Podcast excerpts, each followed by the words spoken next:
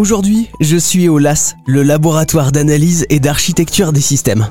Un laboratoire du C N R S qui mène des recherches en informatique, robotique, automatique, micro et nanosystèmes. Donc, au niveau de la peau, ici, c'est tout ça, c'est des bouts de peau artificiels qui vont permettre de savoir quelle est la force et la répartition de la force qui est exercée dessus.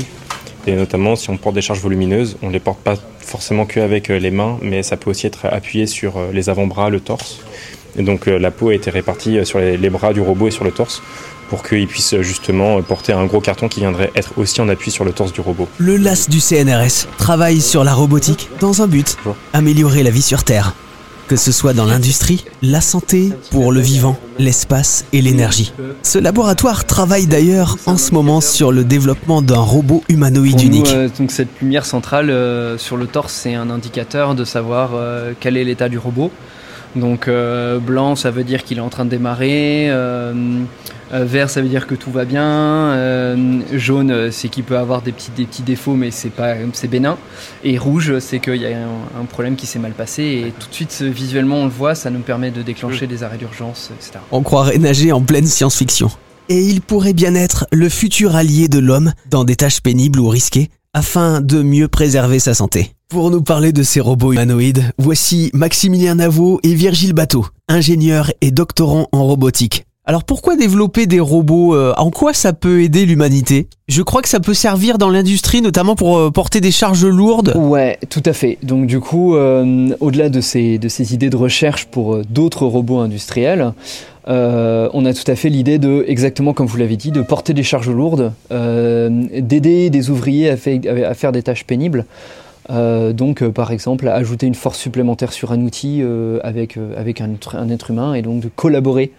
Euh, voilà, on a l'idée de Kobo qui, euh, qui est sur ce robot là. Alors les Kobo, c'est quoi exactement ? Alors Kobo, collaboration homme-humain. Ah, voilà, donc euh, dans l'industrie on parle beaucoup de Kobo. Euh, l'idée c'est d'avoir des, de ne plus avoir des robots qui sont extrêmement lourds, extrêmement rigides euh, mais extrêmement précis. Euh, par ailleurs, on veut des robots qui sont bah, contrôlés en effort, donc qui sont capables de détecter les êtres humains, de pas les, de pas euh, blesser personne, de pas s'endommager lui-même, euh, et donc de co-manipuler euh, des, des objets, des outils euh, et co-usiner une pièce. Euh, l'idée, c'est, c'est vraiment de travailler avec l'homme et, euh, et d'aider l'homme dans les tâches les plus pénibles.